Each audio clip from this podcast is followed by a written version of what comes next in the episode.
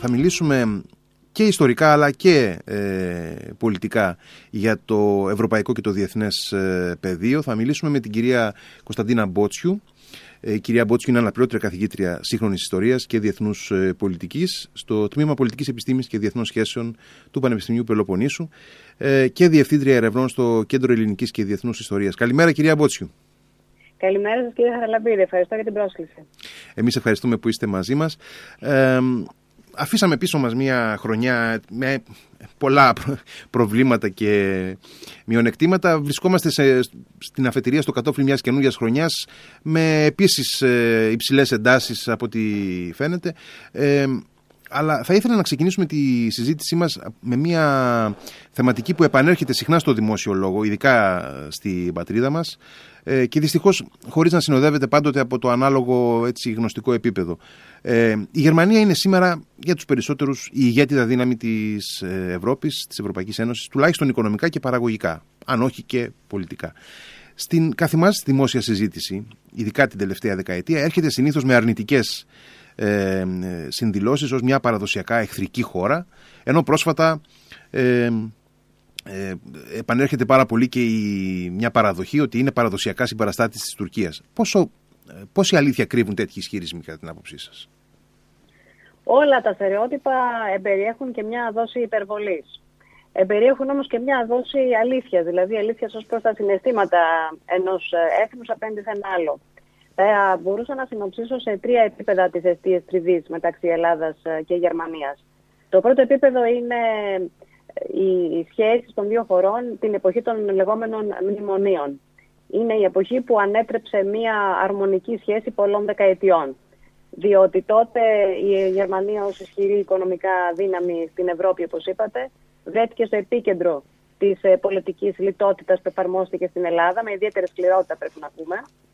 Αλλά το πρόβλημα δεν ήταν μόνο το οικονομικό τεχνοκρατικό, ήταν και η ηθική απαξίωση των Ελλήνων που συνόδευσε ακόμα και δημοσιεύσεις έγκριτων εντύπων τότε ε, στην Ευρώπη και ειδικά στη Γερμανία. Αυτό πλήγωσε τους ε, Έλληνες και επανέφερε τη δεύτερη αιστεία τριβής στην επιφάνεια, ε, που είναι η ιστορία, οι ιστορικές σχέσεις με τη Γερμανία. Η Ελλάδα, σας θυμίζω, διχάστηκε ανάμεσα στη Γερμανία και στην Αντάν στον Πρώτο Παγκόσμιο Πόλεμο, έζησε κατοχή στο Δεύτερο Παγκόσμιο Πόλεμο.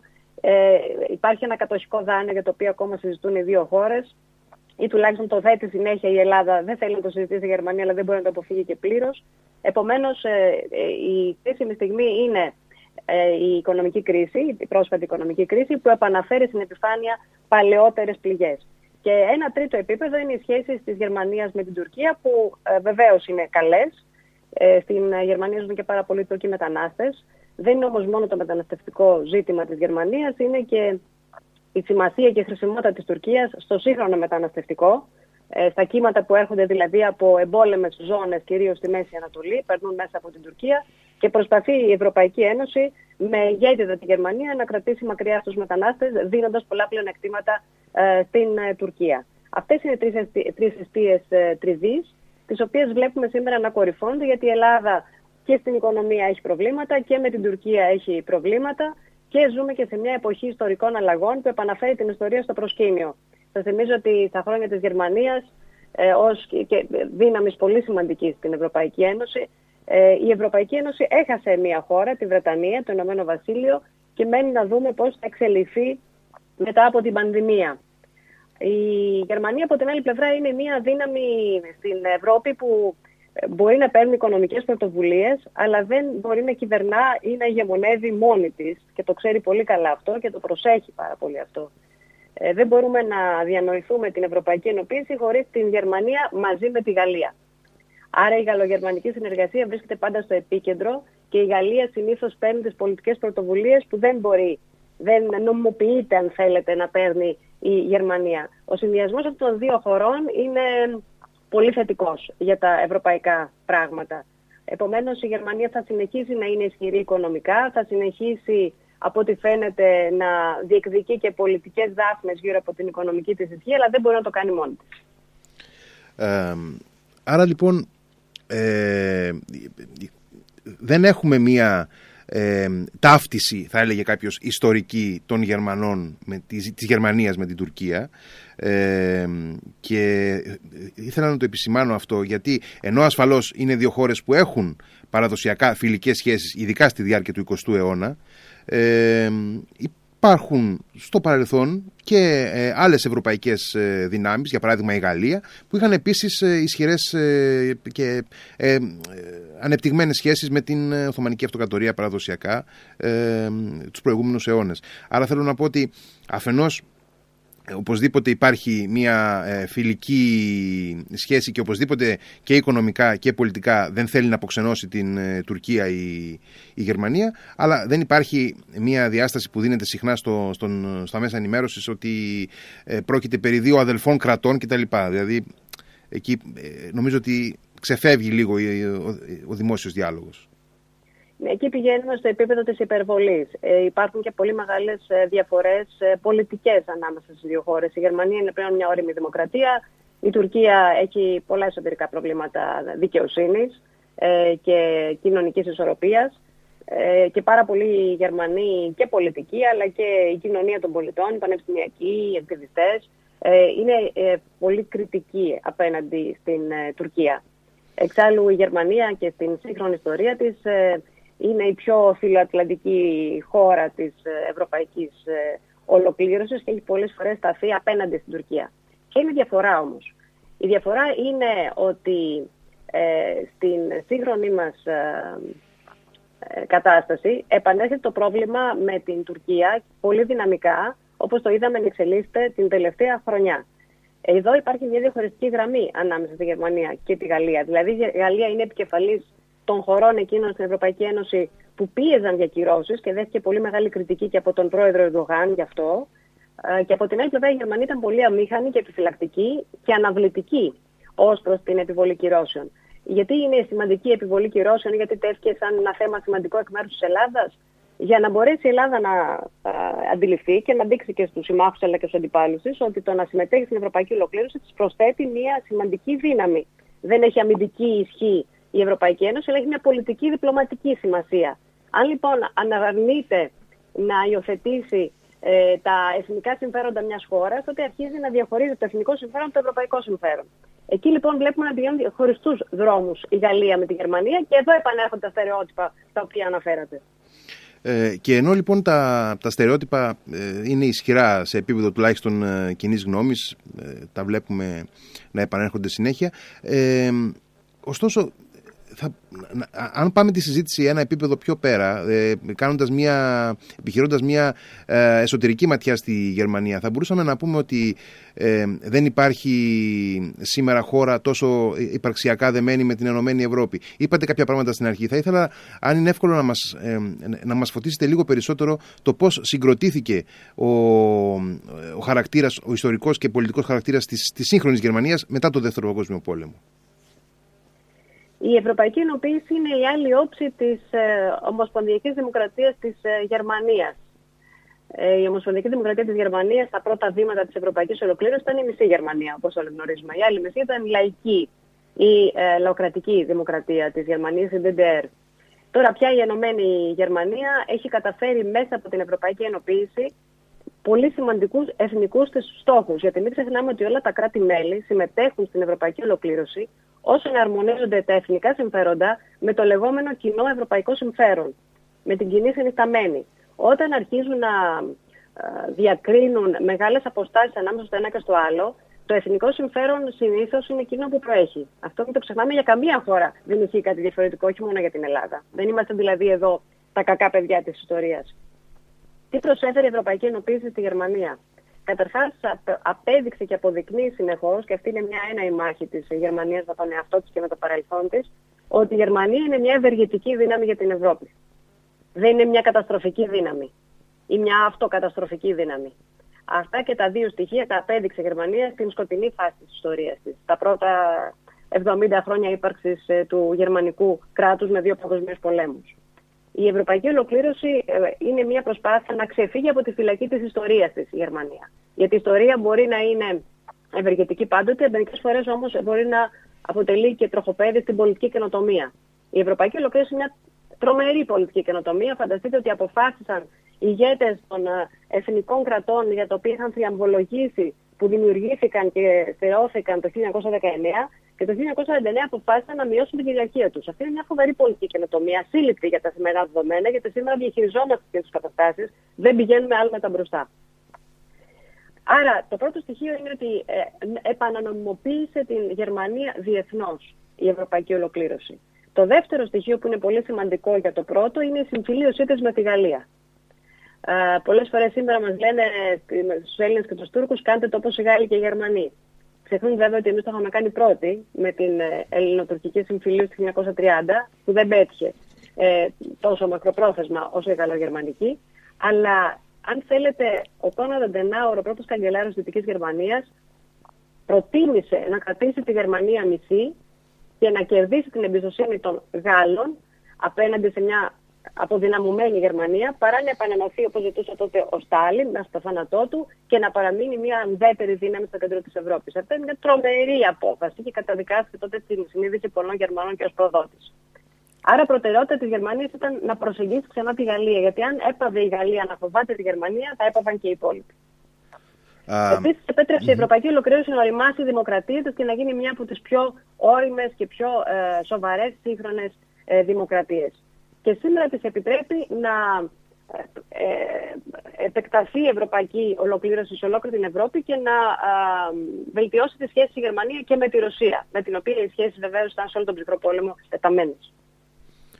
Από τη δική μας μεριά, ε, τι επιδιώξαμε ε, από τη σχέση μας με τη Γερμανία μετά το 1950 και κατ' επέκταση και από τη σχέση μας με την Ευρώπη καταφέραμε να αναπτύξουμε κάποια θεμελιώδη ιδέα για τη σημασία της ε, ολοκλήρωσης ή, ή μείναμε ουσιαστικά εγκλωβισμένοι στην χρησιμοθυρία, δηλαδή τι μπορούμε να κερδίσουμε; Όταν ξεκίνησε η Ελλάδα την πορεία της προς την ευρωπαϊκή κοινότητα τότε, ο στόχος της ήταν να υποκαταστήσει, να αντικαταστήσει ε, τη μεγάλη ιδέα η οποία είχε πεθάνει ουσιαστικά το 1922.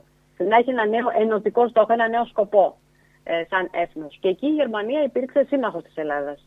Ε, στην Γερμανία στράφηκε η Ελλάδα όταν επεδίωξε τη σύνδεση με την ΕΟΚ το 1961-62, ήδη τα τέλη της δεκαετίας του 50, και η Γερμανία ήταν η βασική υποστηρίκτης ε, της Ελλάδας στην προσπάθειά της να ενταχθεί πλήρως στις ευρωπαϊκές κοινότητες μετά την πτώση της δικτατορίας. Ο Χέλμουτ Σμιτ τότε ήταν κεντρική μορφή και όλη αυτή την προσπάθεια. Επίσης, η Γερμανία, κάτι που ίσως δεν είναι ευρύτερα γνωστό, ε, έδωσε στην Ελλάδα το πρώτο διακρατικό της δάνειο το 1958, σε μια εποχή που η Ελλάδα, λόγω δανείων και χρεών, δεν είχε επιστολητική ικανότητα.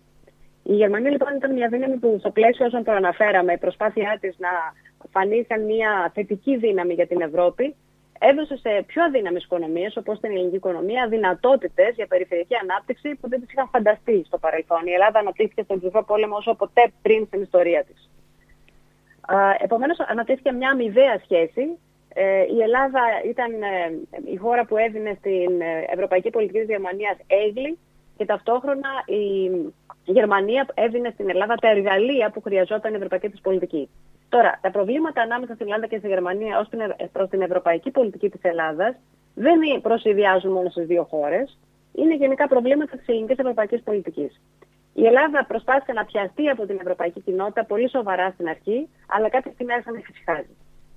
Ε, και να διαιωνίζει παλιές πρακτικές που τις χρειαζόταν, ήταν ακόμα πιο αδύναμη οικονομία. Ποιες είναι αυτές τις πρακτικές; Να ζητάει ειδική μεταχείριση να ζητά να αναβληθούν οι μεταρρυθμίσεις και η εναρμόνισή της και η σύγκλησή της με τις ε, ευρωπαϊκές προοπτικές.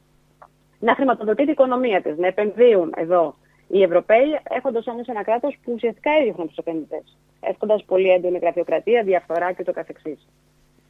Και έτσι ανέβαλε συνέχεια την προσαρμογή με αποτέλεσμα να ξέσπασε τελικά μια οικονομική κρίση, η οποία δεν θεωρούνταν ιδιαίτερα πιθανή, η Ελλάδα για αρκετό καιρό να μην θεωρεί πιθανό το να την αφήσει η ευρωπαϊκή κοινότητα να καταπέσει. Το οποίο και αυτό έγινε. Δηλαδή, στράφηκε η ευρωπαϊκή κοινότητα και έδειξε η Ευρωπαϊκή Ένωση ποιοι ήταν οι πιο αδύναμοι, τα πιο, οι πιο αδύναμοι κρίκοι. Και ο πιο αδύναμος κρίκος εκείνη τη στιγμή ήταν ε, η Ελλάδα. Επομένως, ε, ε, η Ελλάδα είδε στην ευρωπαϊκή κοινότητα μια ευκαιρία να εξυγχρονιστεί, να φτάσει τα προηγμένα, όπως έλεγε οικονομικά, έθνη της εποχής, να εκδημοκρατιστεί κιόλας το 1974 αλλά θα μπορούσαμε να πούμε το παράδοξο ήταν ότι όταν άρχισαν να τρέχουν πάρα πολλοί πόροι από την Ευρωπαϊκή Ενοποίηση, πολλές φορές ε, και χωρίς ε, ιδιαίτερους ελέγχους η Ελλάδα χαλάρωσε και θεώρησε ότι αρχίζει μια περίοδος εφημερίας χωρίς ε, ευθύνες. Κυρία Μπότσιου, ε, σε όλη τη διαδρομή του ελληνικού κράτους, που φέτος με ευκαιρία την επέτειο του 21, την αναστοχαζόμαστε και αυτήν, ε, παραμείναμε σταθερά προσανατολισμένοι, θα μπορούσε να πει κανείς, ε, προς το ε, δυτικό ευρωπαϊκό ή ατλαντικό πρότυπο. Σήμερα σε μια εποχή που η, η ισχύ της γεωγραφίας τίνει να αναδιατάσει τις ε, πολιτικές σχέσεις, ε, βλέπουμε μια γεωπολιτική επανασύνδεση της Ελλάδας σε έναν βαθμό με τον κόσμο της ε, καθημάς, όπως λέγαμε παλιά, Ανατολής, αλλά και όχι μόνο. Πιστεύετε ότι υπάρχει περιθώριο για έναν τέτοιο αναπροσανατολισμό σε πολυμερείς συμμαχίες μέσα στο ευρύτερα σταθές ε, διεθνοπολιτικό περιβάλλον του τρέχοντος αιώνα ή ε, το, το δυτικοευρωπαϊκό και ατλαντικό πλαίσιο θα, θα παραμείνει έτσι, ε, ε, καθοριστικό για μας, θα επιβεβαιώσει τη σημασία του; Κύριε Χαραλαμπίδη, το ένα δεν αποκλείει το άλλο. Ο πυρήνας, το κέντρο βάρο της ελληνικής αμυντικής στρατηγικής, στρατηγικής ασφάλειας Ελλάδας, είναι βέβαια η Δύση και το ΝΑΤΟ. Ε, αυτό, γι' αυτό δεν υπάρχει καμία αμφιβολία. Ε, Όμως, όπως πολύ σωστά είπατε, έχουμε πάει σε μια εποχή που από την σταθερότητα σαν επίκεντρο έχει πλέον την αστάθεια, τη ρευστότητα. Σε αυτό το πλαίσιο ευνοείται μερικές φορές και από το ίδιο το ΝΑΤΟ η διαφοροποίηση της εξωτερικής πολιτικής επιμέρους μελών τους, ούτως ώστε να εισφέρουν και στη Δυτική Συμμαχία περισσότερα πλεονεκτήματα. Θα έλεγα λοιπόν ότι η σχέση της Ελλάδας ε, που επαναργοποιείται με χώρες της Βέσης και Εγγύης Ανατολής είναι ένα υποσύνολο της δυτικής της στρατηγικής. Δεν είναι κάτι αντιθετικό. Η Ελλάδα μετά από πολλές δεκαετίες, για πρώτη φορά τα τελευταία χρόνια, λόγω και μιας στρατηγικής των ελληνικών κυβερνήσεων, γιατί οι συναπτές κυβερνήσεις ακολουθούν την ίδια πολιτική, άρα δεν έχουν μια τακτική αλλά μια στρατηγική, προσπαθούν να προσεγγίσουν και προσεγγίζουν ε, με αποτελεσματικότητα τις χώρες της ε, Μεσογείου, της Ανατολικής Μεσογείου, όπως το Ισραήλ, την Αίγυπτο, ε, το Λίβανο ε, και βέβαια με επίκεντρο και την Κύπρο. Και για πρώτη φορά βλέπουμε ότι η Ελλάδα δεν περιστοιχίζεται από εχθρούς. Περιστοιχίζεται από συμμαχικές χώρες που έδειξαν για την πρόσφατη ελληνική κρίση ότι παραστέκονται στην Ελλάδα.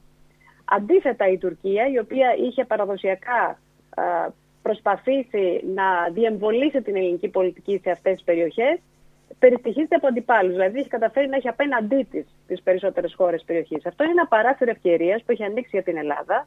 Δεν θα είναι για πάντα ανοιχτό, αλλά πρέπει να το αξιοποιήσει. Καλύτερα να το αξιοποιήσει.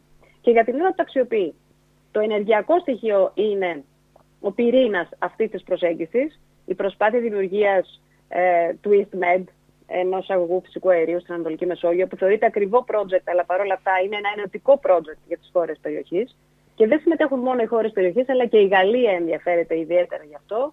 Και εμέσω και οι Ηνωμένες Πολιτείες Αμερικής που έχουν παίξει ένα επικοδομητικότατο ρόλο στο να γίνει και η συμφωνία πέρυσι, τέτοια εποχή περίπου, με τις ε, χώρες περιοχής για τον EastMed. Ε, άρα η Ελλάδα τι κάνει, επανενεργοποιεί μια παλιά της πολιτική ε, να είναι η γέφυρα της δύσης και προς τον ε, κόσμο της Εγγύης Ανατολής. Παλαιότερα ονομάζαμε αυτόν τον κόσμο τον ο αραβικός κόσμος. Ε, την εποχή των εθνικισμών, της μεταπικιακής ε, μετάλλαξης της Εγγύης Ανατολής. Σήμερα μιλούμε για την γεφυροποίηση της Δύσης με τον χώρο της Ανατολικής Μεσογείου. Αυτός είναι ο νέος όρος που περιγράφει την περιοχή. Άρα νομίζω ότι σωστά η Ελλάδα πράττει και κινείται σε αυτή την κατεύθυνση, θα έχει ανταγωνισμό και από χώρες που βρίσκονται στην Ευρωπαϊκή Ένωση. Αναφέρεται η Γερμανία προηγουμένως.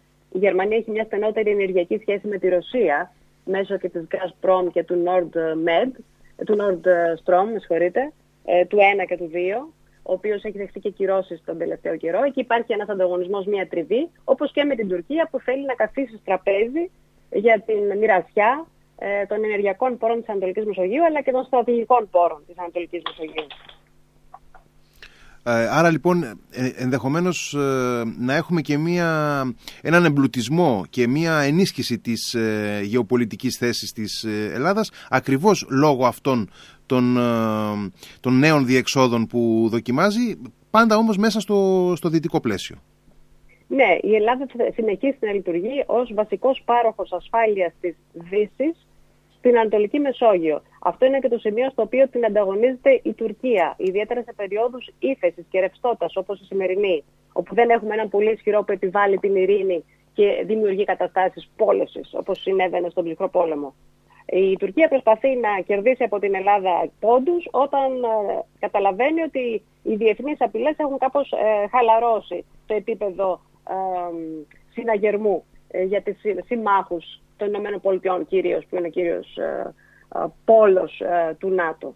Επομένως, η Ελλάδα δημιουργώντας αυτό το πλαίσιο συμμαχιών και ανταγωνίζεται της Τουρκίας στις προσπάθειες να την μειώσει στρατηγικά, και ε, εισφέρει περισσότερο στο ρόλο της ως παρόχου ασφάλειας. Γίνεται πιο σημαντική, γίνεται γεωπολιτικά πιο χρήσιμη. Γι' αυτό και δεν υπάρχει κανένα περιθώριο να χάσει η Ελλάδα πόντους από την Τουρκία. Παρ' όλα αυτά, μάλλον ε, ε, η Τουρκία υπονομεύει αυτόν τον ε, ρόλο που παραδοσιακά έχει αποκτήσει με μια εγωιστική, θα έλεγε κανείς εντός εισαγωγικών, ή τυχοδιοκτική πολιτική τα τελευταία χρόνια. Ναι, στο βαθμό που θα υπάρξει αντίσταση προς την τουρκική πολιτική. Γι' αυτό ήταν ε, και σημαντικές οι κυρώσεις που συζητούσαμε προηγουμένως. Είπα πως μια στάση στεναρή εκ μέρους της ε, Ευρωπαϊκής Ένωσης. Ε, την οποία ακόμα περιμένουμε βέβαια να τη δούμε. Ε, Ω ένα βαθμό ε, έγιναν βήματα στην προηγούμενη Σύνοδο Κορυφής, αλλά παραμένει αμήχανη η αντίδραση της Ευρωπαϊκής Ένωσης και διχαστική για την ίδια την Ευρωπαϊκή ναι. Ένωση. Μόνο από την πλευρά λοιπόν, των Ηνωμένων Πολιτειών είδαμε κάποιες κινήσεις. Ναι, και από εκεί, αν θέλετε, έχουν και τη μεγαλύτερη αποτελεσματικότητα, όπως και από τη Γαλλία. Μην ξεχνάμε ότι και οι δύο δυνάμεις είναι πυρηνικές δυνάμεις, είναι πολύ σημαντικές αμυντικές δυνάμεις της Ευρωπαϊκής Ένωσης. Τώρα που έφυγε και η Βρετανία από την Ευρωπαϊκή Ένωση, η μόνη πυρηνική δύναμη και μέλου Συμβουλίου Ασφαλείας ε, του ΟΗΕ είναι η Γαλλία. Ε, δεν είναι λοιπόν μια μελιτέα δύναμη Γαλλία, ιδιαίτερα όταν αποφασίζει να στείλει ε, σημαντικές δυνάμεις στην Ανατολική Μεσόγειο, που είναι και κοστοβόρες αλλά και πολιτικά επικίνδυνες. Αυτό σημαίνει ότι έχει μια πολιτική πυγμή στην οποία θα επιμείνει. Ε, λοιπόν, η Τουρκία εκεί βρίσκει έναν αντίπαλο που δεν περίμενε και αυτό την κάνει να αντιδρά ακόμη πιο σπασμωδικά. Ε, σίγουρα όμως δεν θα, θα, θα ήθελε να αφήσει εκείνη την Ελλάδα να αναβαθμιστεί. Ε, γι' αυτό η Ελλάδα ενεργοποιεί όλες τις συμμαχίες που έχει. Και τις αμυντικές αλλά και τις πολιτικές. Οι Ηνωμένες Πολιτείες πέρασαν τα τελευταία χρόνια μια πολύ ιδιαίτερη πολιτική φάση. Ε, πιθανότατα θα συνεχίσουν να την περνούν με διάφορους τρόπους. Ωστόσο, ο τρέχον μήνας φαίνεται ότι θα αργήσει να ξεχαστεί μέσα από τα πρωτοφανή γεγονότα στο Καπιτόλιο, αλλά και τον ερχομό του Τζο Μπάιντεν σε λίγες μέρες στην Προεδρία. Είναι ο απερχόμενος πρόεδρος ε, Ντόναλτ Τραμπ η αιτία αυτών των φαινομένων, ή είναι απλώς, κατά την άποψή σας, ένα σύμπτωμα όπως υποστηρίζουν αρκετοί; Ε, είναι και σύμπτωμα ε, και αιτία. Είναι ένα σύμπτωμα που έγινε αιτία, ε, κατά τη γνώμη μου. Η δύναμη των ΗΠΑ, πέρα από την ε, τεράστια δύναμη καινοτομίας, ε, την οικονομική της δύναμη, την αμυντική της δύναμη, είναι η δημοκρατία. Αυτό είναι ένα υπερόπλο της Αμερικανικής δημοκρατίας. Και αυτό ετρώθη από τον Τραμπ. Δηλαδή, ε, αμφισβήτησε τους δημοκρατικούς θεσμούς και τους ευτέλησε που είναι ίσως και ακόμη χειρότερο από την αμφισβήτηση με ένομο τρόπο τον τελευταίο καιρό.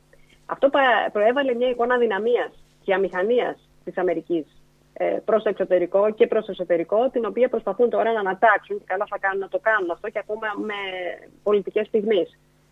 Ετοιμάζουν 25.000 ε, άνδρες της εθνοφυλακής και γυναίκες να παραταθούν για την ορκομοσία Biden. Αυτό δείχνει ότι ε, η Αμερική ε, θα υποστηρίξει τη δημοκρατία της με νύχια και με δόντια ε, για να σταθεί στο ύψος αυτό που όλοι γνωρίζουμε και, και εμπιστευόμαστε. Γιατί ξέρετε και αυτά που συμβαίνουν στην Αμερική ε, έχουμε δικαίωμα όλοι να τα σχολιάζουμε γιατί τα μαθαίνουμε. Δεν μαθαίνουμε αποκλειστικά ε, τι σημαίνει, απαραίτητα τι σημαίνει σε άλλες χώρες. Ε, αυτό, ειδικά, στις δύο, ειδικά στις δύο μεγαλύτερες άλλες δυνάμεις, τη Ρωσία και την Κίνα. Προφανώς. Δηλαδή, προκαλεί σοκ το τι βλέπουμε στην ε, τηλεόραση για την Αμερική, αλλά αυτό δεν σημαίνει ότι σημαίνει κι αλλού, απλώς δεν το βλέπουμε. Και είναι η δύναμη της Αμερικανικής Δημοκρατίας που μας επιτρέπει να το βλέπουμε. Είναι η ελευθερία του λόγου που μας επιτρέπει να το σχολιάζουμε και να έχουμε όλη άποψη γι' αυτό. Η Αμερική, σε αντίθεση με άλλες χώρες, με τις περισσότερες άλλες χώρες, και τις μεγάλες δυνάμεις και τις μικρές δυνάμεις, έχει καταφέρει στην ιστορία της να κάνει δύναμή της στην αδυναμία της. Να προβάλλει τις αδυναμίες της σαν μέρος της δύναμής της. Αυτό είναι εντυπωσιακό.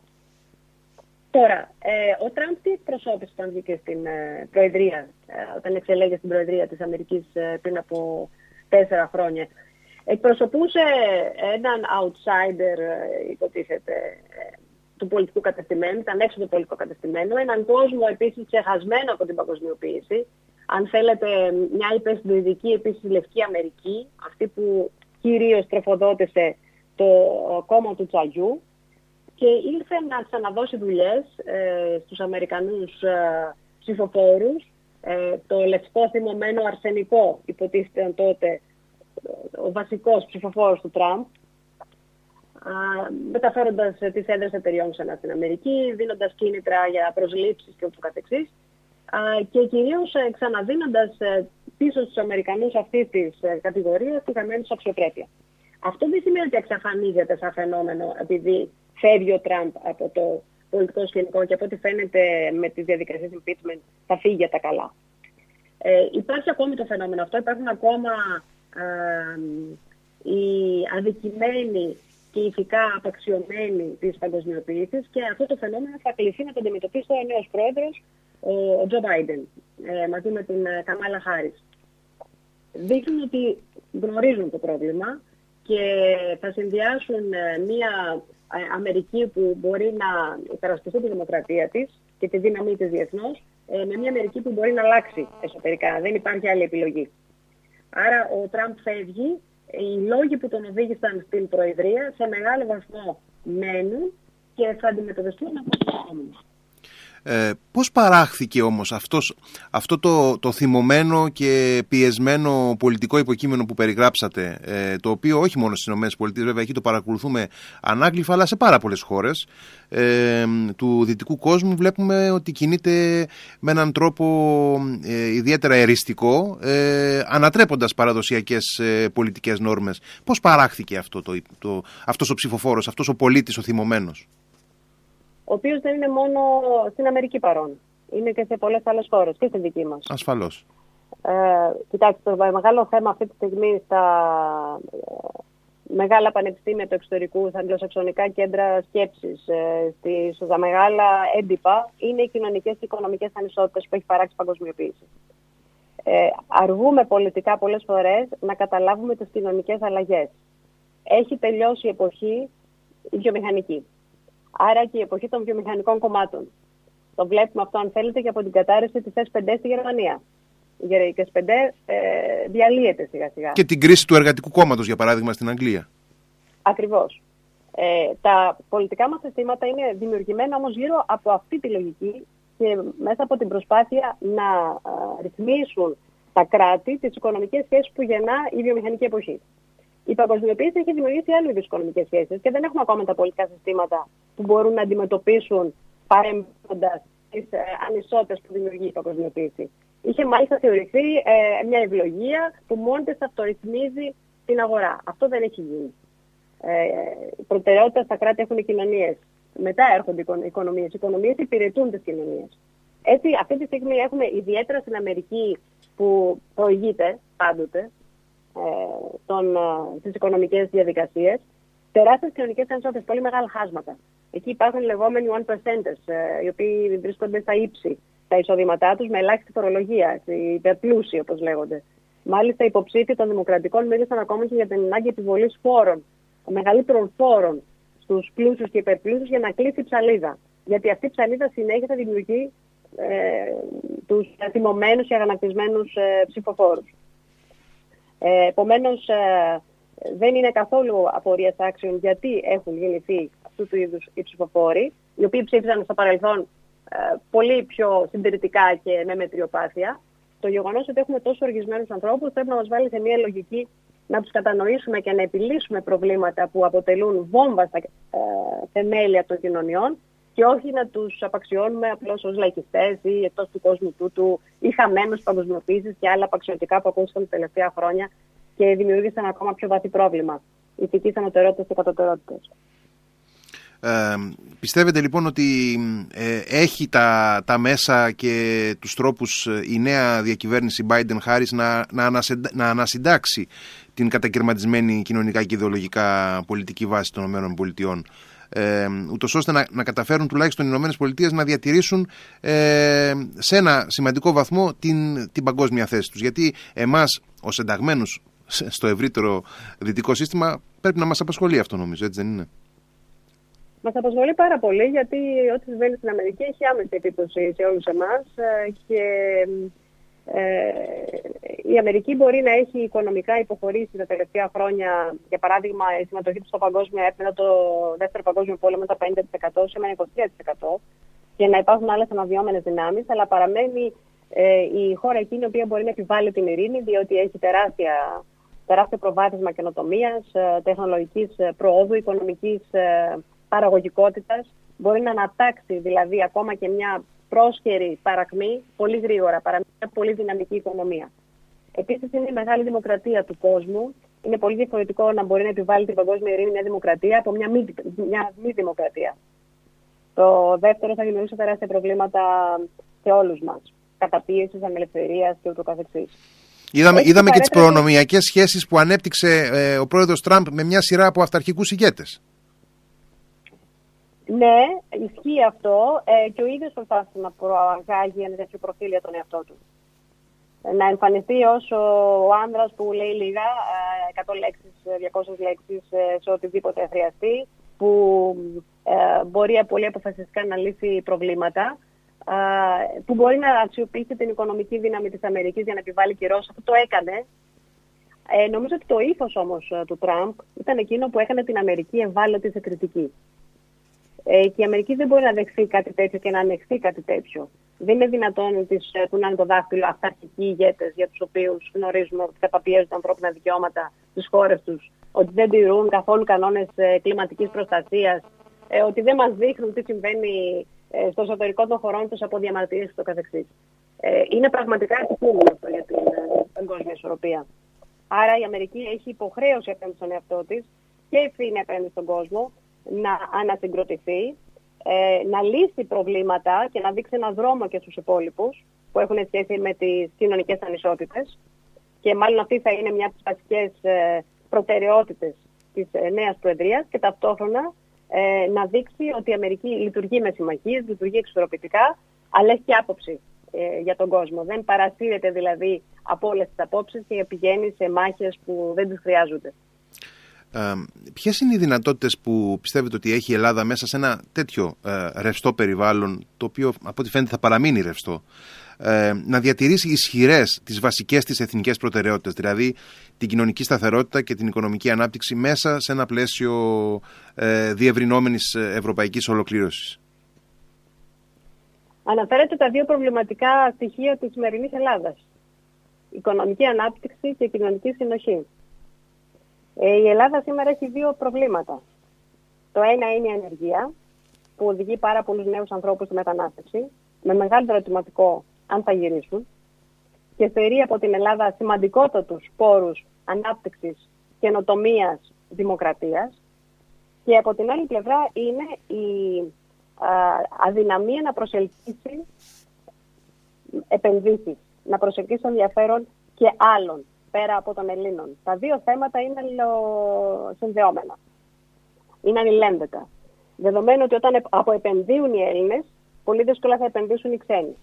Έχουμε ένα κράτος που ακόμη δεν έχει καταφέρει να δημιουργήσει δομές τέτοιες ελκυστικές για τους ξένους. Για παράδειγμα, η αργή, η αργή δικαιοσύνη που έχουμε ακόμη. η ε, έντονη διαφθορά.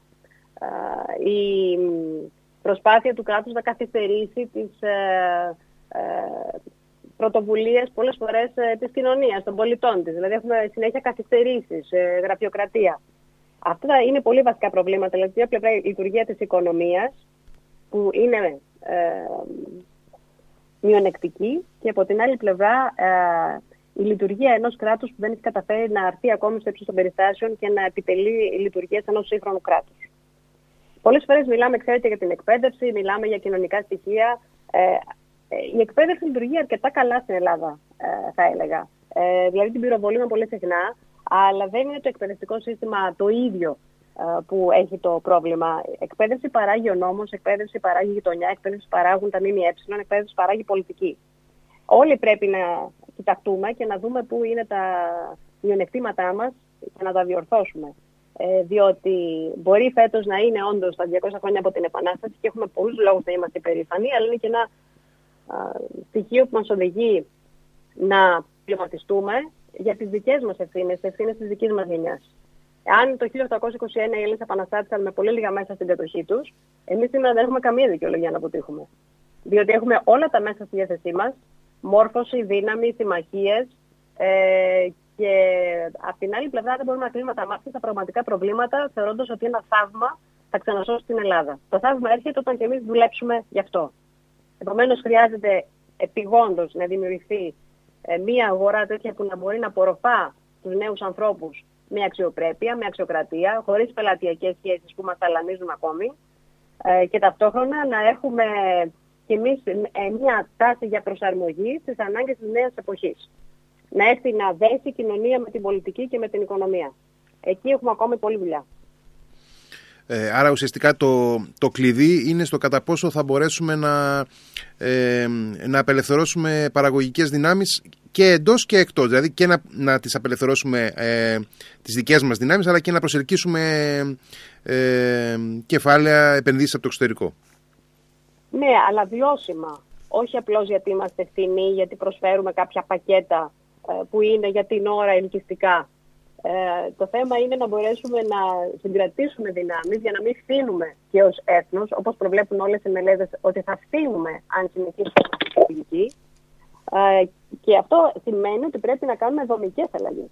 Όχι αλλαγές απλώς επιφανείας με βάση τους εκλογικούς κύκλους. Δηλαδή, το κάνει αυτός, βαθιές, διαρθρωτικές, βαθιές διαρθρωτικές μεταρρυθμίσεις. Ναι, τις οποίες δεν βλέπουμε ακόμη να, να έχουν Δυστυχώς. προχωρήσει παρά τα πολλά μνημονία. Δυστυχώς. Ε, και κλείνοντας, ε, κυρία Μπότσου, μιας και είστε ε, ε, ακαδημαϊκή ε, εκπαιδευτικός και επειδή αναφερθήκατε στην εκπαίδευση, ήθελα να μου πείτε εάν έχετε εσείς μια ε, ε, συγκεκριμένη άποψη σχετικά με το θέμα της ασφάλειας στα πανεπιστήμια που κατά την προσωπική μου γνώμη δεν είναι ασφαλώς το μοναδικό ή το πρωτεύον αλλά είναι και αυτό ένα θέμα ε, αξιοπιστίας του, του ακαδημαϊκού χώρου. Ε, πρέπει να σας πω ότι εγώ δεν έχω νιώσει ποτέ ανασφάλεια ε, στο Πανεπιστήμιο. Ούτε στο Πανεπιστήμιο Αθηνών που ήμουν 10 χρόνια, ούτε στο Πανεπιστήμιο Πελοποννήσου βέβαια που είναι πιο αποκεντρωμένο και με λιγότερους φοιτητές. Υπάρχει θέμα ασφάλεια σε 4-5 κτίρια στην Αθήνα, mm-hmm. όπου είναι εύκολο να παρισφρήσουν άνθρωποι που δεν έχουν σχέση με το Πανεπιστήμιο και πολλές φορές να εμπλακούν σε βιοπραγίες, θέτοντας σε, σε απειλή και σε εξευθελιστικές πράξεις ε, και με ΛΙΔΕΠ και φοιτητές ε, και διοικητικές ε, δυνάμεις.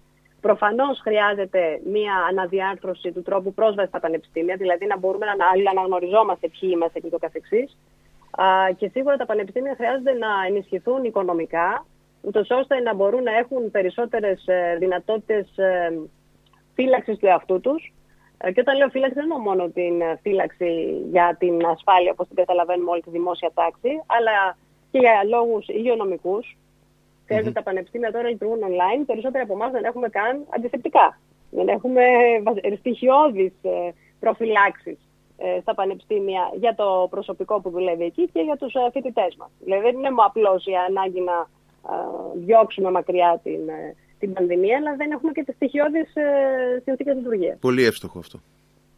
Επομένως, ε, χρειάζονται χρήματα περισσότερα. Ε, δεν θα έλεγα όμως ότι είναι δουλειά μιας αστυνομίας ε, με την κλασική έννοια του όρου να αστυνομεύει τα πανεπιστήμια. Είναι πολύ λεπτή γραμμή ανάμεσα στην φύλαξη και στον έλεγχο. Και επειδή στην Ελλάδα έχουμε δώσει κάποιες μάχες για την δημοκρατία, όχι μόνο για το έθνος, ακριβοπληρωμένες μάχες και με αίμα, ε, ε, είναι από τα στοιχεία εκείνα το Πανεπιστήμιο που καλό είναι να αφήνεται ελεύθερο στο να κυκλοφορούν οι ιδέες. Ξέρετε, και όταν λέμε κυκλοφορία των ιδεών, εννοούμε και τις πιο καινοτόμες ιδέες και τις πιο τρελές ιδέες. Πού όλοι θα δοκιμάσουμε τέτοιες ιδέες, αν όχι στο Πανεπιστήμιο, θεωρητικά; Από πού άλλο θα προκύψει καινοτομία; Θα μείνουμε απλή αντιγραφή στην ουραγή. Ε, το ίδιο ισχύει και για τον τύπο.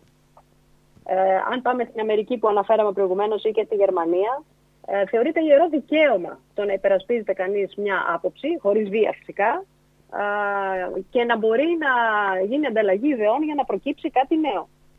Ε, επομένως, ε, οτιδήποτε ανατρέπει ή αντιστρατεύεται αυτή την ελευθερία είναι αρνητικό και για την κοινωνία. Άρα, ναι, περισσότερη φύλαξη σε ορισμένα κτίρια, όχι σε όλα τα πανεπιστήμια και όχι από εξωτερικούς παράγοντες. Σας ευχαριστώ λοιπόν πάρα πολύ για όλη αυτή τη συζήτηση που είχαμε, την, ε, την πολύ πλούσια και διαφωτιστική και εύχομαι καλή Κυριακή. Ευχαριστώ πολύ και εγώ κύριε Χαραλμπίδη. Καλή Κυριακή.